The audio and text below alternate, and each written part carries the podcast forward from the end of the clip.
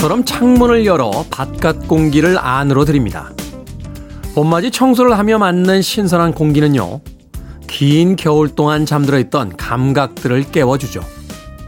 향긋한 꽃 냄새, 가벼운 바람이 전하는 기분 좋은 감촉, 아파트 단지를 오가는 배달 오토바이의 엔진 소리와 놀이터에서 조잘거리는 아이들의 소리, 창문을 열자 느껴지는 삶의 감각들입니다. 거실의 창문을 열면서 세상을 향한 감각의 창문도 닫혀 있지 않은가 의심해 봅니다. 힘든 이들을 안쓰러워하는 연민, 누군가의 즐거움을 같이 나누는 공감, 불의에 화낼 줄 아는 정의. 살아있다는 것은 참 복잡한 것이다. 라고 생각해 봅니다. 4월 16일 토요일, 김태현의 프리웨이 시작합니다.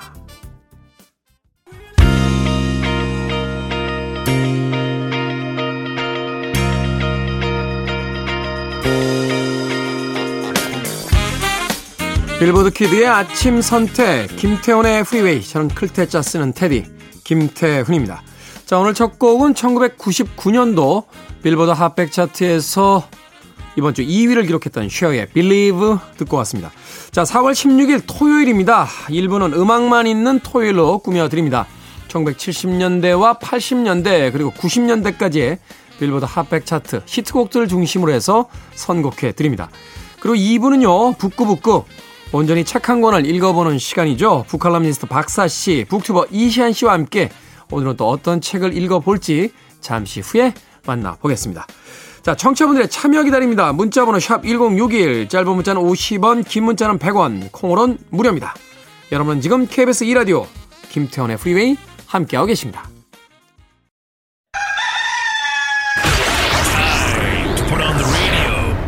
김태훈의 Freeway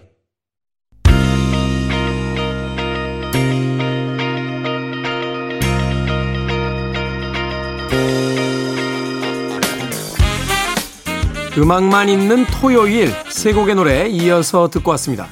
1982년도 빌보드 핫백 차트 이번 주 9위에 올라있던 곡이죠. 뭐 빌보드 차트의 새 성적보다는 우리나라 사람들이 가장 사랑했던 팝 음악 중에 한 곡이었습니다. Journey의 Open Arms. 이어진 곡은 1981년도 역시 같은 차트 이번 주 6위에 올라있던 주스 뉴턴의 Angel of the Morning.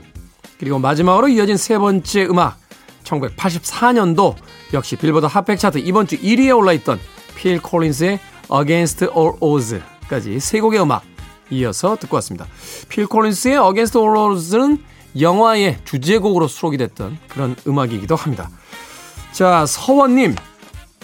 출근길 차에서만 듣다가 주말이라 세상 편한 자세로 침대에서 뒹굴대며 듣습니다. 너무 좋네요. 하셨습니다. 휴일에 가장 좋아하는 어떤 포지션이 있죠. 침대에서 눈은 떴는데 여전히 침대에서 뒹굴뒹굴 하면서 휴대폰을 여유 있게 쳐다볼 때 그때 뭐 가장 행복하다 하시는 분들도 계시고요. 저는 아, 아침에 이렇게 날씨가 좋을 땐 좀 산책을 한 다음에 집에 돌아와서 라면 하나 끓여 먹고요. 바둑 TV를 켜놓고 카우치에 누웠을 때 진짜 세상 세상 부러운 게 하나도 없습니다. 그리고 발코니 창문을 통해 쏟아져 들어오는 햇빛. 예, 햇빛을 맞으면서 그 솔솔 졸려올 때, 야, 정말 이렇게 게을러도 되나 하는 생각과 함께 정말 행복하다 하는 생각을 해보게 되는데, 주말 또 휴일에 자기가 가장 좋아하는 어떤 포지션이 있지 않나, 또 공간이 있지 않나 하는 생각 해보게 됩니다. 제가 몇 년 전에 백화점에 갔다가요, 그 독서용 쇼파를 하나 봤어요. 그 위에 올라와서 이렇게 누워봤는데 아니 어떻게 그렇게 편합니까? 어 이거는 침대나 쇼파와는 또 다른 어떤 세계가 있더군요. 소위 왜 그 안락 쇼파 뭐 이렇게 부르기도 하고 그 영어로 뭐 리클라이너 뭐 이렇게 부르나요? 어. 하여튼 그런 쇼파였는데 앉는 순간 몸이 쫙 감기는 겁니다. 그래서 그걸 사려고 제 예상가보다 공이 하나 더 있더군요. 깜짝 놀랐습니다. 아니 의자 하나를 그 돈을 주고 사다니. 그때 생각했죠. 이제부터는 들어오는 일은 다 하리라. 꼭 돈을 열심히 벌어서 저 쇼파를 사고야 말이라.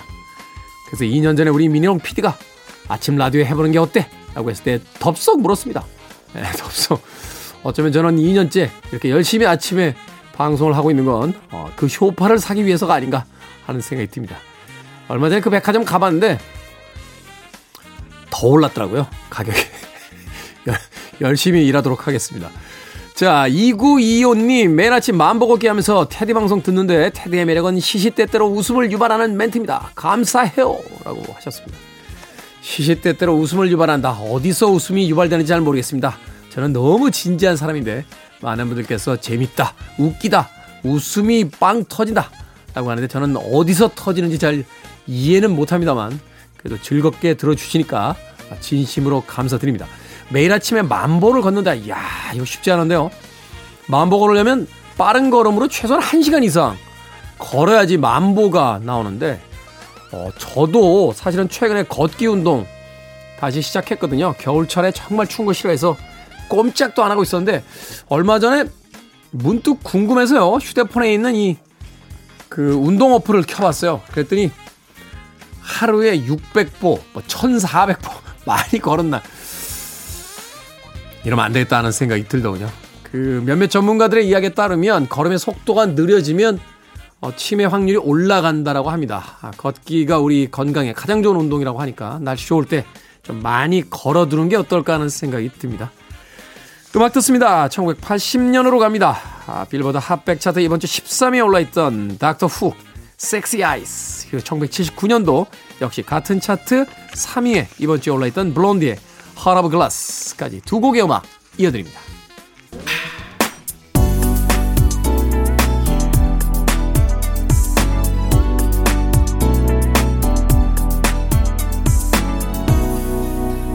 김태훈의 Freeway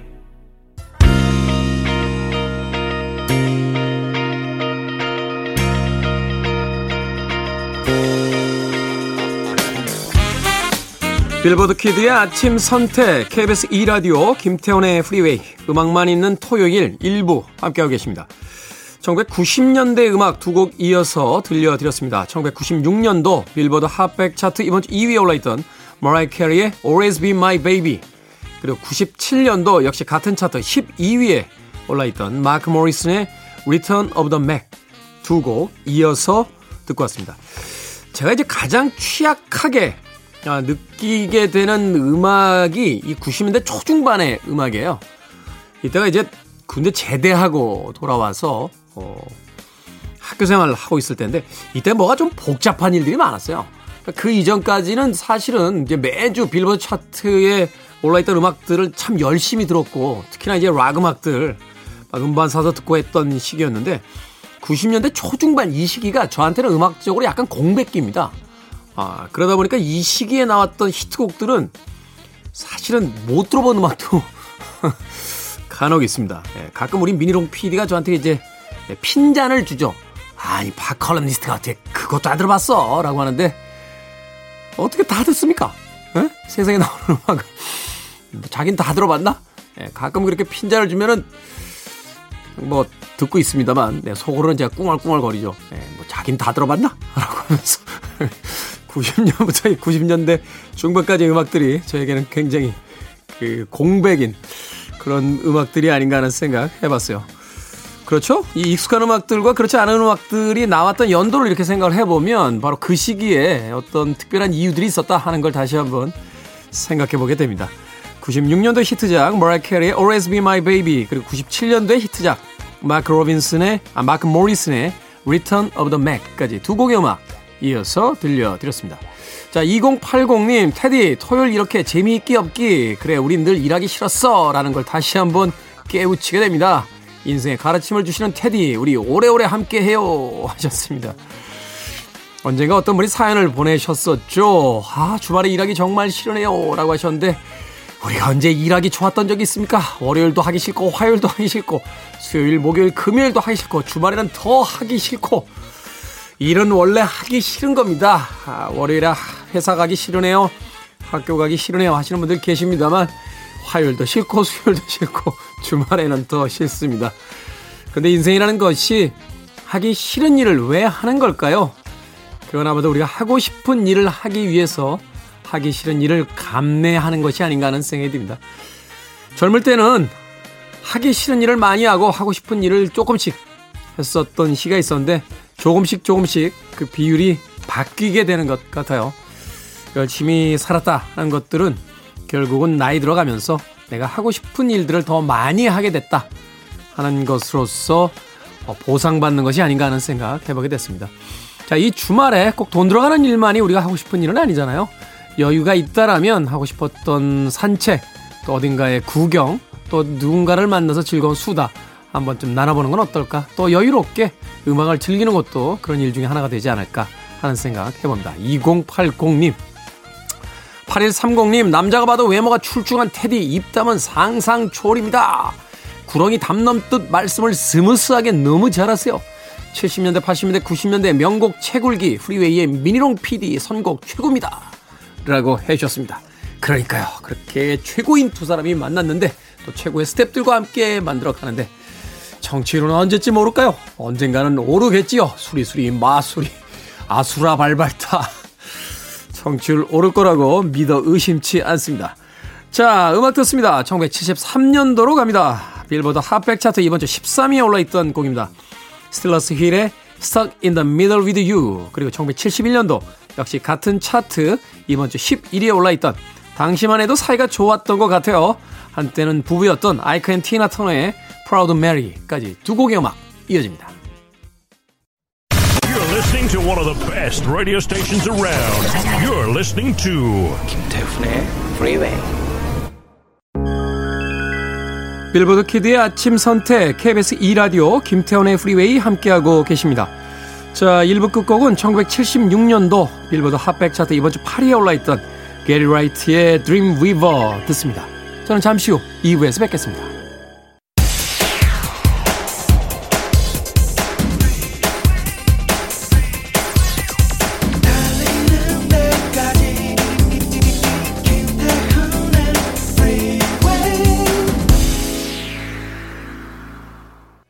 김태훈의 프리웨이 4월 16일 토요일 2부 피터 가브리엘의 Sledgehammer로 시작했습니다. 자, 2부는 예고해 드린 대로 책을 읽어보는 시간 북구북구 잠시 후 북튜버 이시한 씨, 북칼럼니스트 박사 씨와 함께 오늘도 한 권의 책을 읽어보겠습니다. I want it, I need it, I'm desperate for it.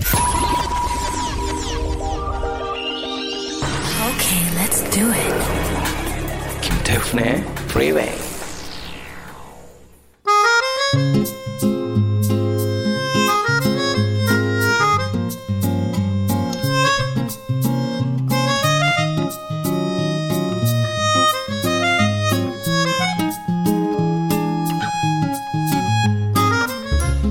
매주 책 한 권씩 정복하는 재미가 있죠. 북구북구 북튜버 이시한 씨, 북칼럼니스트 박사 씨와 함께합니다. 어서 오세요. 네, 안녕하세요. 네, 안녕하세요. 반갑습니다. 자, 오늘의 책은 허풍선이 남작 미니하우젠입니다. 이 미니하우젠 남작 그의 뻥만큼이나 여러 버전이 존재를 하는데 오늘은 고트프리트 A 비르그의 1788년 독일어판을 원본으로 하는 번역본으로 읽어보도록 하겠습니다. 자, 허풍선이 남작 미니 하우젠. 사실은 이 이야기의 출처 또 원작에 대한 뭐 여러 가지 이 또 이야기가 있습니다만 오늘 어, 저희들이 선택한 고트프리트 에이 비르거 이 작가에 대한 설명부터 좀 부탁드리겠습니다. 네, 네. 아, 이거 어렸을 때 뭐 읽으면서 잘하신 분들도 계실 텐데요. 이렇게 됩니다. 이렇게 됩니다. 저 이 말씀 정말 드리고, 드리고 싶었어요. 뻥쟁이로 성장합니다. 아, 뻥쟁이 되셨군요. 저는 이, 창의력 대장이 됐는데요. 아, 그렇습니까? 저희가 이 책을 선정한 계기 혹시 기억나세요? 네. 네. 우리가 테, 디가 네. 어린 시절 생활 기록부에 허풍선, 허풍선이 뭐 이런 것들이 아니었냐 뭐 이렇게 음. 의심을 하다가 여기까지 왔죠. 어릴 때 그러지 않았는데 음. 어릴 때 이 책을 보고 어른이 돼서 이렇게 됐습니다. 어릴 때는 어릴 때는 참 괜찮은 학생이었는데 어릴 때는 돼서. 어리버리해서 계속 속았죠. 이 책 읽으면서 아 진짜 이게 가능해? 약간 이런 생각을 하면서 봤던 기억이 납니다. 그러니까요. 네, 속으면 이렇게 됩니다. 네, 네이 고트프리트 A 비르거라고 하는 분은 정말 이 책을 읽어보신 분들이 좀 당황스러우실 것 같아요. 이분은 근세 발라드의 아버지라고 불리는 독일의 시인입니다. 가수입니까? 발라드의 아버지? 네. 이 1700년대 후반에 그 유행했던 민요에서 영감을 얻은 작품을 많이 썼어요. 이 신학과 법학을 공부했고요. 유럽 낭만주의 문학의 발전에도 큰 영향을 미친 아주 중요한 작가라고 합니다. 음, 네. 이 레노레라는 제목의 그 유령 러브 스토리하고 몰리라는 시집을 냈지만 사실은 이 책, 그러니까 허풍선이 남작의 모험의 작가로 가장 유명합니다. 이 작품이 음. 가장 유명하고요. 사실은 굉장히 진지한 작가인데. 네네. 네. 네, 진지한 작품에서는 별로 평가를 못 받고 네, 뻥쟁이 이야기가 등장하는 작품으로 가장 높은 지명도를 얻었다. 그렇죠. 근데 사실 좀 아이러니한 점이 두 가지가 있어요. 이 책은 대표작이라고 하기 좀 어려운 면이 있는데요. 하나는 일종의 다시 쓰기라는 점입니다. 음. 일단 이 주인공인 히에로니무스 폰 뮌히하우젠은 실존 인물이에요. 실존 인물? 네, 실존 인물입니다. 아... 네. 아, 물론 이런 걸 다 했다고 보기는 어렵죠. 네, 음... 확인을 할 수는 없죠. 그리고 이 책의 일종의 씨앗이라고 할 수 있는 익살꾼을 위한 입문서라는 책이 있는데요. 이 책은 네. 저자가 밝혀져 있지 않아요. 근데 아... 이 책에다가 그 라스페라는 작가가 이 책에다 이야기를 덧붙여서 미니하우젠 남작의 놀랄, 놀랄만한 여행과 러시아 출정에 관한 이야기라는 긴 제목의 책을 냈고요. 네. 이게 이제 외국에서 막 유행을 합니다. 근데 이것을 안 비르거가 아니 이게 독일 작품인데 왜 외국에서 먼저 유행을 했느냐 이러면서 음. 새로운 일화들을 추가해서 독일어로 다시 쓴 그런 작품입니다. 일종의 개정판이라고 할 수 있는 작품이군요. 네. 그리고 또 하나는 이 비르거도 이 책을 익명으로 간행을 했어요. 아, 자기 명성에 이게 좀. 그럼요. 이런, 이런, 아, 내가 이런 작가 아닌데 이런 거 쓰면, 그렇죠. 아, 막 이러면서. 점잖은 음. 독일신, 그 네. 발라드의 아버지, 이런 분이 네. 대학에서 강의도 하시고 이런 음. 분이니까 이 책의 작가로 이름을 올리는 게 좀 품위가 떨어지는 거라고 여겼던 것 같은데요. 그래서 이름도 올리지 않았고 이 책으로 수익도 얻지 못했습니다. 평생 가난에 시달리다가 돌아가셨다고 해요. 아니 이 책이 제일 많이 팔린 책인데 그렇죠. 이름을 쓰지 않는 바람에 저작권이 없었다고요? 그렇죠. 네. 저작권 개념도 사실 별로 없었고요. 이, 이 출판사에다 그냥 판권을 넘겼다고 합니다. 적절한 비유인지 모르겠습니다만 바로 내가 버렸던 그 사람이 가장 성공해서 돌아온다. 뭐, 뭐 이런 겁니까? 그리고 비르거가 죽은 지 4년이 지나서야 그게 원저자인 게 밝혀지는데요. 그러고 난 다음에 이 책이 그의 작품 중에 가장 유명한 작품으로 인정을 받게 되죠. 음, 네. 네. 근데 이게 참 이 원래 라스페 같은 경우도 사실은 라스페를 또 원저작자로 하시는 분도 꽤 있거든요. 처음으로 이제 이 이야기를 네. 이제 세상에다 이제 책의 형태로 발간한 작가. 지금 우리나라에 남아 있는 허풍서의 남작 미니하우젠 이게 정식으로 발행된 게 이게 비르거판이라. 비르거판. 네, 네. 비르거가 더 이렇게 되는데 라스페 같은 경우도 사실은 원작자다라고 주장하시는 분이 있어요. 근데 이 음. 라스페 같은 경우는 진짜 사기꾼이었대요. 아, 진짜 사기꾼. 네. 그러니까 이걸 하나의 작품으로 쓴 게 아니라 진짜 사람들한테 네. 이렇게 거짓말을 해서 뭔가 네. 이득을 취하던 네. 지금이야 이것이 익살로 받아들여졌겠습니다만 과거의 어떤 그 사람들의 지적 수준이라든지 이런 것들을 봤을 때는 실제로 이런 이야기들 이제 믿는 사람들이 있을 그렇죠, 거 아니에요. 그렇죠. 네. 저도 이 책에 관해서 좀 이것저것 찾아본 적이 있는데 아니 이런 이야기를 누가 믿었겠어라고 했는데 진짜 이 당시에 사람들이 이게 믿는 사람들이 있었다는 또그 네. 그 후일담이 있고 그렇게 따져보면 1895년도에 이제 최초의 영화가 상영이 됐는데 그게 사실 이제 그 기차의 도착이라고 이렇게 기차가 오른쪽에서 왼쪽으로 들어오는 네. 평면이잖아요. 100년 좀 넘은 시기인데 당시 사람들이 그 카페에서 소리를 지면서 뛰어나갔다는 거예요. 음. 기차가 벽을 뚫고 들어온다고. 음. 그러니까 그런 어떤 지적 수준을 생각한다라면 18세기 네. 이 이야기 믿었을 것 같아서. 아, 그럼요. 저는 사실 이 미니하우젠을 보면서 뭐가 생각났냐면 중국 무협 그 소설들 있잖아요. 음. 그 도포 한 자락 탁 하면은 뭐 강풍이 몰아치고 네. 순식간에 축지법으로 뭐 몇 천 리를 가고 뭐 이런 것들이 네. 사실은 이거나 거의 비슷하다. 네. 자, 저희가 도대체 어떤 이야기를 하고 있는지 궁금하시는 분들이 계실 것 같은데 이제 줄거리를 만나봅니다. 여기서 이제 우리의 청취자는 이제 두 부리로 나눠지죠.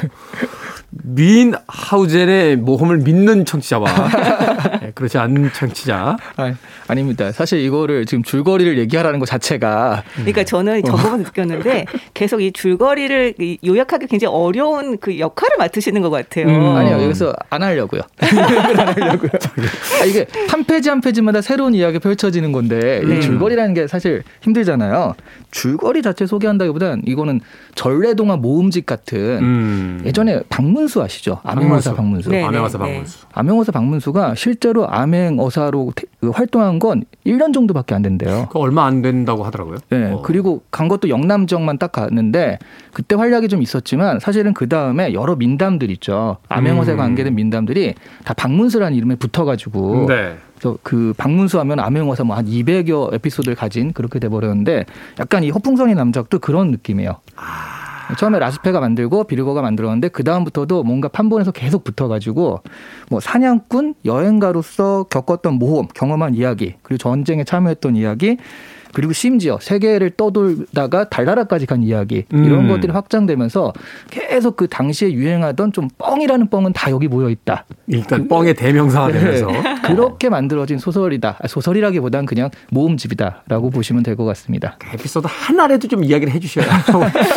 우리 청취자들이 도대체 도대체 무슨 모험을 한 거야 이걸 아. 이제 알게 될 테니까. 어, 가령 이제 전쟁터에서 말을 타고 가다가 이게 말이 두동강이 난 거예요. 음. 그러니까 뒤에가 그, 잘렸어요 하반신이. 그 왜 성에서 말이? 성문이 이렇게 떠, 떨어지잖아요. 네. 그렇죠. 네. 성문이 이제 적을 막기 위해서 떨어지는데 너무 잽싸게 거기를 통과하다가 그 성문에 아, 두동강이가 네. 난 거죠 말이. 말이 상체만 빠져나고 하체가 못 네. 빠져나온 상태에서 그렇죠. 문이 닫힙니다. 네. 아. 그래서 이, 이 남작은 이제 상체에 타고 있다가 얘가 물을 먹는데 너무 많이 먹는 거예요. 잠깐만요. 잠깐만, 잠깐만 네. 허리가 잘렸다며요. 네, 그렇죠.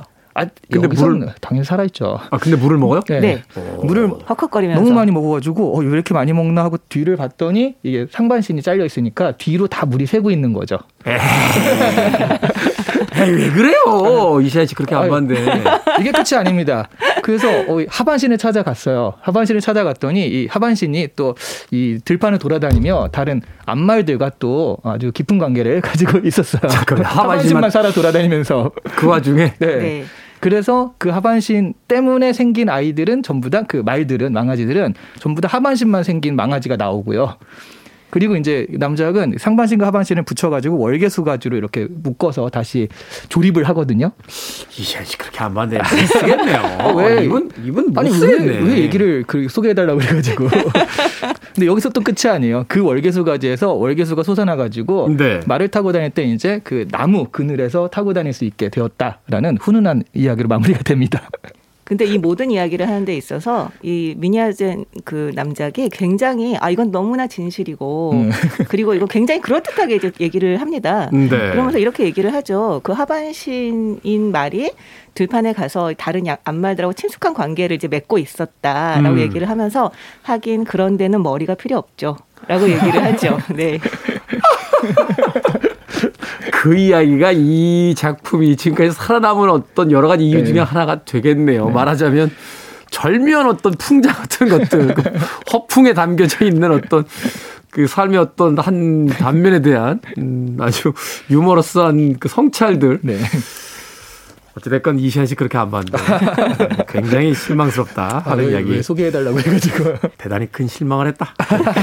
드리겠습니다. 자, 음악 한곡 듣고 와서 계속해서 이 허풍선이 남장 미니 하우젤의 모험을 쫓아가 보도록 하겠습니다.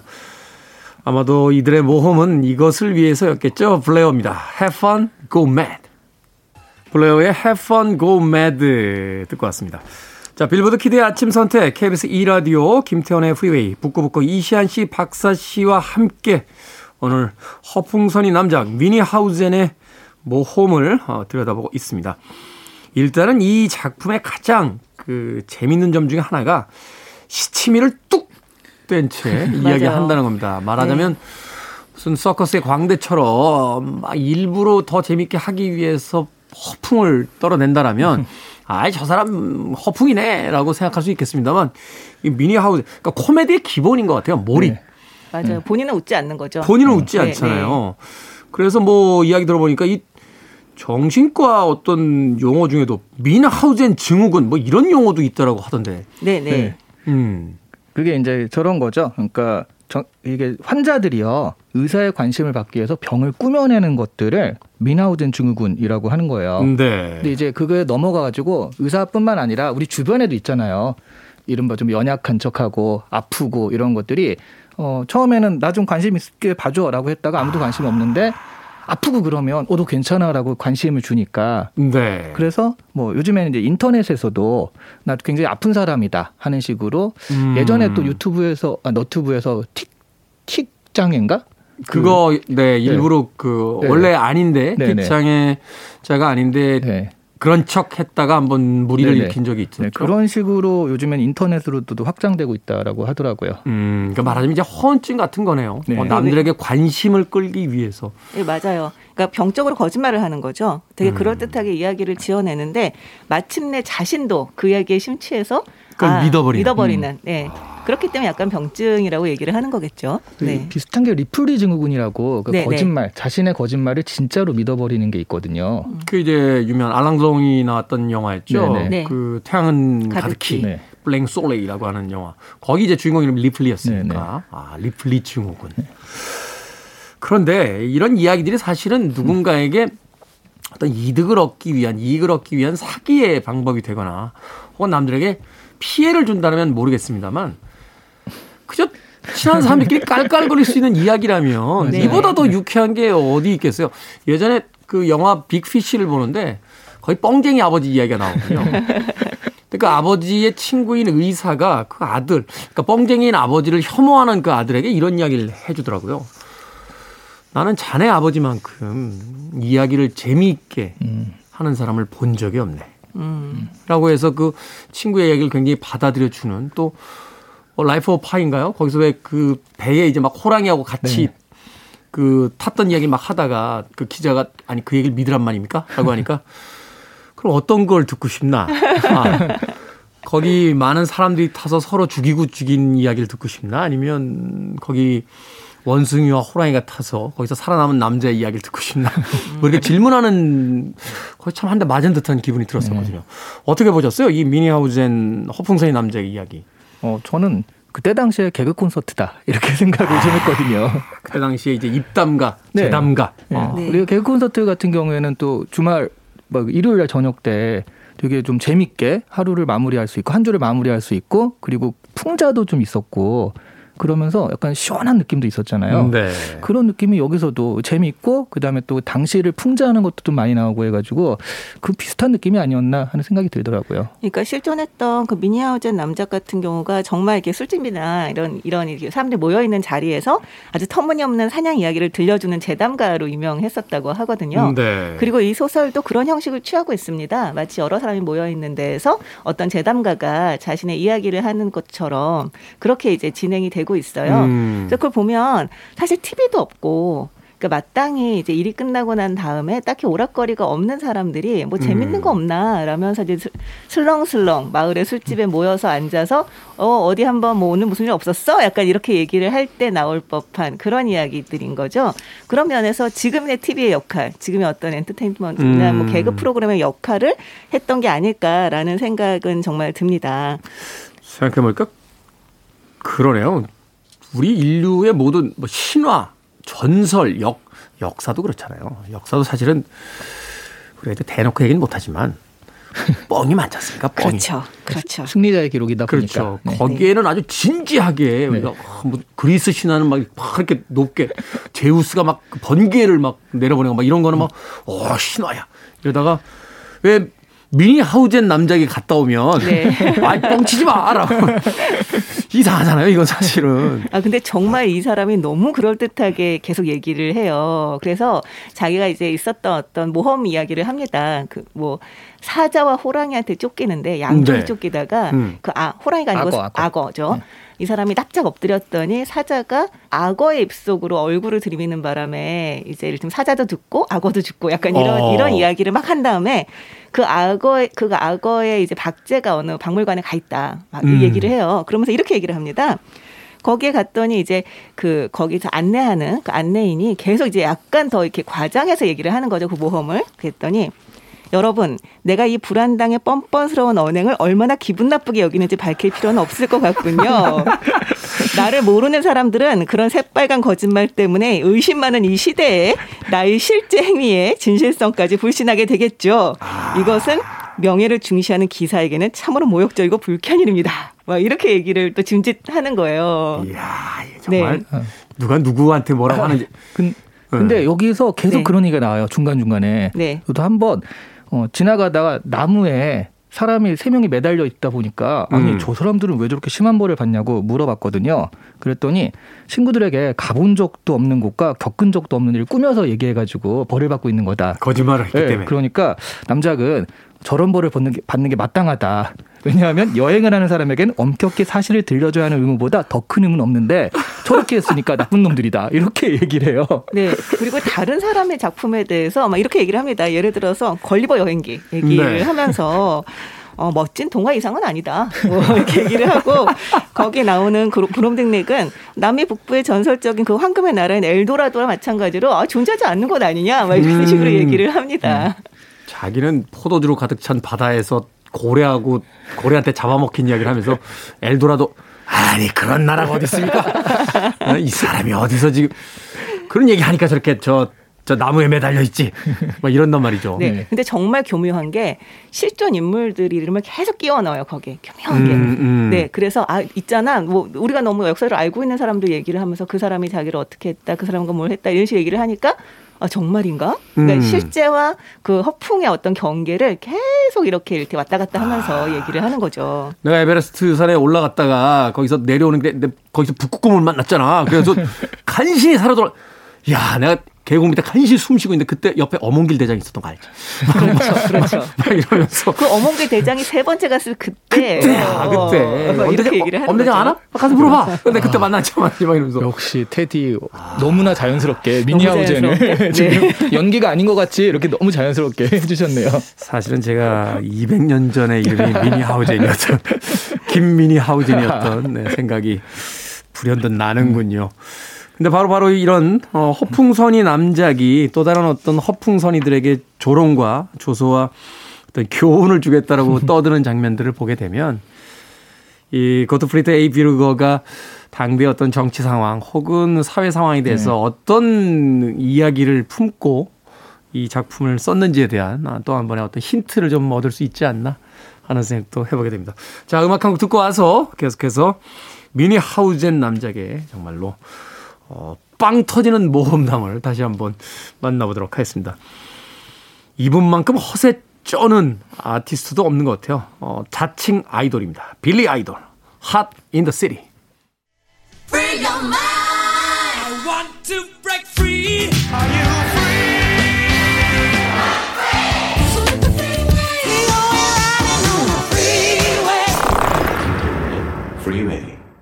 빌보드 키드의 아침 선택, 김태훈의 프리웨이 토요일 코너죠. 북칼럼니스트 박사 씨, 북튜버 이시안 씨와 함께 책을 읽어보는 시간, 북구북구 함께하고 있습니다. 자, 허풍선이 남작 뮌히하우젠. 앞서 잠깐 이야기 드렸습니다만, 이 시대와 사회, 또 인간 군상에 대한 풍자로 이 이야기를 또 읽어낼 수도 있을 것 같은데요. 어떻게 두 분 보셨는지요? 네, 정말 딱 어, 이게 그때 당시를 알아야지만 어떻게 우리가 알 수 있는 풍자들도 있을 거 아니에요. 네. 근데 그렇지 않더라도 누가 봐도 이건 풍자다라고 할 수 있는 것들도 되게 현대 많거든요. 사회에 대한 풍자로 읽어도 그렇게 네. 크게 어긋나지 않아요. 네. 네. 어떤 섬의 폭군이 그러니까 불의의 사고로 죽게 되는 이야기가 나와요. 네. 근데 잘 죽었다 이 사람은 왜냐하면 이 사람은 이제 폭군 짓을 많이 했고요. 그 중에서도 청년들을 훈련시켜서 옆 나라한테 팔아먹어서 돈을 버는 그런 일을 했다. 음. 근데 이 폭군이 이런 통치 방식을 북부 지역을 여행하면서 배웠다고 한다. 그 북부 지역이 자기 나라인 거죠. 아, 독일. 독일. 네, 네. 그래서 여기에 대해서는 내가 더 이상 얘기하지 않겠다. 이런 식으로. 음. 그러니까 이런 그 그때 당시에 그 독일에서 청년들을 훈련시켜가지고 영국군한테 그러니까 군사로 이렇게 용병으로, 용병으로. 팔아먹었다라는 그런 얘기가 있더라고요. 사실은 뭐 20세기까지도 뭐 우리도 그런 역사를 비슷하게 이제 경험했습니다만 네네. 네. 전쟁을 통한 어떤 용병의 역사들이 있잖아요. 네. 네. 어, 그것을 통해서 또 어떤 원조를 받고 뭐 돈을 받고 했던 뭐 그런 뭐 유럽에서의 어떤 역사들도 있고 하니까 네. 독일의 어떤 그런 자신의 어떤 시대에 대한 이야기를 이렇게 풍자로 또 풀어내고 있다. 네. 음. 근데 저는 좀 너무 웃겼던 게 굉장히 이제 지적인 그 비유들도 있거든요. 예를 들어서 이 남작이 그 숲속에서 사냥을 하다가 아주 무시무시한 곰을 만납니다. 네. 그랬는데 정말 뭐 총도 없고 탄환도 없고 아무것도 없는데 부싯돌 하나만 있는 거예요. 부싯돌. 네. 그래서 이 사람이 그 부싯돌이 돌 두 개를 이제 부딪혀가지고 불을 내는 거잖아요. 네. 그러니까 하나의 돌을 그 곰의 앞으로 입안으로 던져 놓고요. 네. 두 번째 돌을 그 뒤쪽으로 던져놨습니다. 항문 쪽으로. 그렇죠. 네. 그래서 이 둘이 뱃속에서 만나서 부딪혀서 불이 나요. 그래서 고물 잡는 이야기가 나옵니다. 입으로 들어간 게 1초 만에 소화가 됩니다. 네. 근데 그 이야기를 하면서 이분이 이렇게 얘기를 해요. 사람들은 이렇게 뒤쪽에서부터, 그러니까 다시 말해서 가로치고요. 즉 경험적 인식에서부터 기막히게 잘 들어간 돌이 앞쪽으로 즉 이제 선험적 인식으로 들어간 돌과 심하게 충돌했을 때 성질 급한 학자들과 철학자들을 아주 여럿 격분시켰다고 말하죠라고 음. 얘기하는데요. 이게 칸트의 인식론 얘기입니다. 그러네요. 네, 네, 네. 칸트의 인식론의 기본 개념을 패러디스 얘기하는 거죠. 독일어로 약간 말장난 같은 그렇죠, 거라고 그렇죠. 하더라고요. 네. 음. 그러니까 아 실제 그 우리가 앞서 얘기했듯이 정말 술자리에서 정말 그 말 그대로 이제 민중들이죠. 그냥 네. 일반 일반 사람들이 농사 짓다가 와가지고 술 마시며 하는 얘기인데 실제 이제 이런 얘기들까지 넣었다는 게 전 좀 놀랍더라고요. 칸트의 인식론까지 그 안에 담겨져 있는. 네네. 그래서 뭐 사실은 예전에 그 제가 참 좋아했던 미드 중에 엑스 파일이라고 있어요. 그렇죠. 어, 거기 이제 남자 주인공인 멀더는 어린 시절에 자기 여동생이 외계인에게 납치됐다고 믿잖아요. 네. 그리고 외계인의 존재를 그래서 이제 그 믿고 있는 인물이고 그 스컬리라고 하는 또 다른 여성 용어는 이제 의사란 말이에요. 과학자. 네. 그러니까 이제 외계인의 존재를 단지 당연히 믿지 않죠. 근데 저는 단지 이게 이제 캐릭터상의 어떤 재미를 위해서 만들어진 건 줄 알았는데 시리즈를 읽어 나가다 보면 어떤 느낌을 받게 되냐면 이제 소위 이제 경험론과 합리론의 그 충돌 같은 네. 그러니까 이론적 사고와 어떤 경험적 사고가 이제 부딪히는 듯한 그러니까 참 이 작가라는 사람들 대단하다라는 느낌을 받게 되는 게 이런 하나의 허황된 이야기 속에서도 세상을 이해하는 어떤 두 개의 틀에 대한 것들을 이제 녹여낼 수 있다라는 거. 네. 그렇게 본다면 이게 단지 그 허풍선이 이야기 로만 그 국한되기에는 지금까지 이제 고전으로서 살아남은 데는 분명한 이유가 있다 네네. 네. 하는 생각을 다시 한번 해보게 되네요. 근데 사실 허풍선이 얘기만으로도 충분히 좀 살아남을 만한 이야기라고 생각합니다. 사실은 명작이 그런 거 아닙니까? 그러니까 네. 이면에 있는 이야기를 이해하지 못하고 읽어도 그냥 그 자체로 재밌고 맞아요. 그렇죠. 네. 나중에 봤더니 그 뒤에 아, 이 놀라운 이야기가 또 숨어 있었다. 이래서 또 행복해지고 그런데 니체나 바르트나 왜 이렇게 다 어렵습니까? 재미도 없고. 몰라가지고 그런 것 같아요. 이게 도대체 무슨 얘기야? 계속 봐야지. 발터 베냐민. 네. 어, 네. 유행이라고 해서 한번 읽었다가 그냥 다 집어던졌어요. 저는 미니 미니 하우젠 남자에게 몸이 제일 좋습니다. 아, 역시 제가 이 책 강력하게 권했던 데는 이야기를 읽는 즐거움 속에 음. 네. 예, 또 생각해 보게 되는 구절이 있기 때문인데 자두 분께서 가장 인상적이었던 에피소드 하나씩 이 이야기를 통해서 뭐 이런 것들을 좀 떠올려 보게 했다. 아, 대표적인 에피소드, 뭐 이 책 안에 너무 많은 에피소드들이 있으니까 그 정도까지는 더 소개를 해 주셔도 될 것 같아요. 아니 뭐, 그 떠올려 보게 됐다기보다는 제가 야 이거 진짜 웃긴데라는 게 대포화를 타고 적진으로 갔다가 야, 내가 적진에 스파이로 잠입해서 대포화를 타고 가는데 중간에 이제 나올 땐 어떻게 나오지 이런 생각을 하는 거예요. 네. 근데 마침 그때 적진에서도 대포화를 쏘았길래 잽싸게 환승해가지고 그 대포화를 타고 다시 돌아왔다라는 그런 에피소드가 있거든요. 그래서 예. 이게 사파로도 되게 많이 나오고 그러니까 좀 대표적인 에피소드들 많이 지금 그 회자되는 것 같아요. 말하자면 서커스에서 이렇게 공중무대 줄 타고 가다가 네. 반대편에서 던져준 줄 타고 다시 이쪽으로 그렇죠, 돌아오는. 그렇죠. 네. 가능할 것 같아요. 네, 약간만 좀 빠르면. 아, 어. 약간만 빠르면. 역시 네, 네. 이런 대중들이 있기 때문에 그렇죠. 이런 게 먹힌 거죠. 손흥민 선수 정도면 탈 수 있지 않을까? 그 정도 스피드면 불가능하지는 않다라는 음. 생각을 해보게 되는데. 네. 네. 아니 근데 저는 진짜 너무 하나를 꼽기 어려울 정도로 다 너무 기상천외하고 다 너무 이를테면 정도를 넘어서는 음. 이걸 넘어선단 말이야. 약간 이런 느낌이 드는 에피소드라 뭘 고를지 좀 힘든데. 네. 뭐 사실 어렸을 때 예를 들어서 뭐 드로리한테 베이컨을 먹여서 그 베이컨의 기름기 때문에 바로 항문으로 나왔는데 그 다음 오리가 먹고 그 다음 오리가 먹고 해가지고 이렇게 쭉 그 뭐죠 그 구슬 깨듯이 계속 네. 잡고 이런 얘기들도 굉장히 인상적이었어요. 음. 근데 저는 제가 어렸을 때 진짜 아무것도 모를 때 그때 읽어서 어 이게 정말 가능할까 생각했던 에피소드가 하나 있었는데 음. 뭐였냐면 이 남자에게 어찌어찌해서 달에 갑니다. 달에. 네. 뭐 가는 과정도 엄청나지만 뭐 하여튼 생략하고요. 네. 돌아와야 돼요. 돌아와야 되는데 돌아 어떻게 돌아올까 하다가 건초로 꼰 새끼줄을 달에 일단 묶고요. 네. 그 새끼줄 타고 내려와요. 어... 근데 짧잖아요. 짧죠. 줄이. 그러니까 자 끝까지 온 다음에 위에서 있었던 줄이 절 필요가 없잖아요. 네. 그러니까 위에 줄을 자릅니다. 잘라서 그걸 거의 이어서 묶어요. 그리고 또 내려옵니다.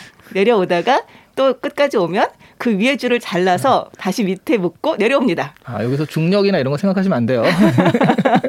아니, 가능할 것 같아요. 이런 방법으로 내려오는데요. 네. 진짜 지금 여러분들이 생각하면 그게 무슨, 무슨 말이야? 이렇지만 정말 어린애가 생각했을 때는 어, 이거 왠지 가능할 것 같은데 어차피 위에 줄은 이제 필요가 없잖아요. 아니, 가, 가능하죠. 그 저도 어릴 때 호수를 건넜던 적이 있거든요. 그러니까 왼발이 빠지기 전에 오른발이 잽싸에 나가고 아, 오른발이 빠지기 전에 왼발 그래서 총총총총총 해서 제가 석천호수를 건넜던 기억이 아, 나요. 그게 중국 무협 이거 봐요. 이게 무협에서 나오는 들어가야 돼. 전공법이잖아요. 아니, 아니 지금 저 H 기업에 저, 저 국장하고 있는 음. 김재성이라는 제 친구가 봤어요 그때. 아, 역시 또 실존 인물 이름 끼워놓고 역시 빨리 배우십니다 빨리.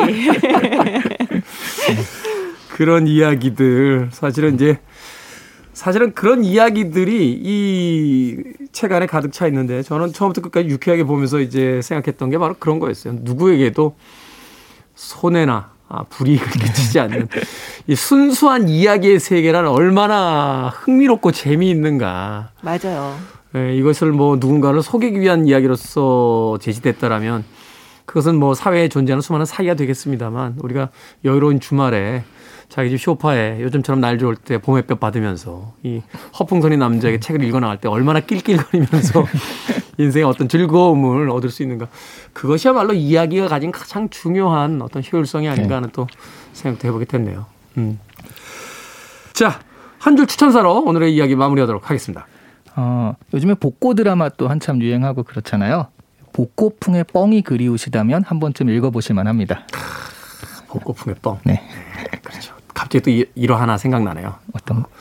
말 타고 가다가 아, 그만 졸려서 기둥 하나에다 묶어놨는데 아침에 눈을 떠봤더니 말이 성탑 위에 매달려 있더라고요. 교회 첨탑에 매달려 있고 네. 너무나 눈이 많이 와서 그눈 위를 달리다 보니까 그러니까. 네, 그랬던 거고 아침 일어나 눈이 다 녹아서, 녹아서. 그게 교회 첨탑이었다라는 음. 얘기였죠. 네. 이제 와서 고백하건데 그 이야기를 진짜로 믿었던 나이도 있었다. 자, 박사 씨께서는 한 줄 추천서 어떻게 해주시겠습니까? 네. 허풍을 떨고 싶다면 이 정도는 해야 되지 않을까. 음. 네. 그 모델이나 스승을 만나고 싶다면 이 책을 읽어보십시오. 네. 앞으로 어설프게 허풍 떠시는 분들, 야, 남장만큼은 떨어줘야지. 그 정도는 어디서 명함 내밀지 마라. 라고 충고해 줄 수 있을 것 같다. 네. 자, 오늘 북구북구 고트프리드 A 비르거의 허풍선의 남장 미니 하우젠을 읽어봤습니다. 이 책 안에는 더 많은 흥미로우면서도 어, 유쾌한 이야기들이 담겨져 있으니까요. 책을 읽지 않으신 분들이라면 한 번쯤 이 좋은 봄날에 예, 즐거운 책 읽기로서 선택해 보시는 건 어떨까 하는 생각이 드는군요. 자, 다음 주 책은 괴테의 젊은 베르테르의 슬픔을 읽어보도록 하겠습니다. 워낙 명작이고 클래식으로 알려져 있습니다만 또 한편으로 생각해 보면 읽어야 될 시기를 놓치고 나면 잘 손이 가지 않는 그런 책이기 때문에 또 이 시간을 통해서 한번 읽어보도록 하겠습니다. 북튜버 이시안 씨, 북칼럼니스트 박사 씨와 함께했습니다. 고맙습니다. 네, 네 고맙습니다. 감사합니다. 음악 듣습니다. 조나단 버틀러, Lies.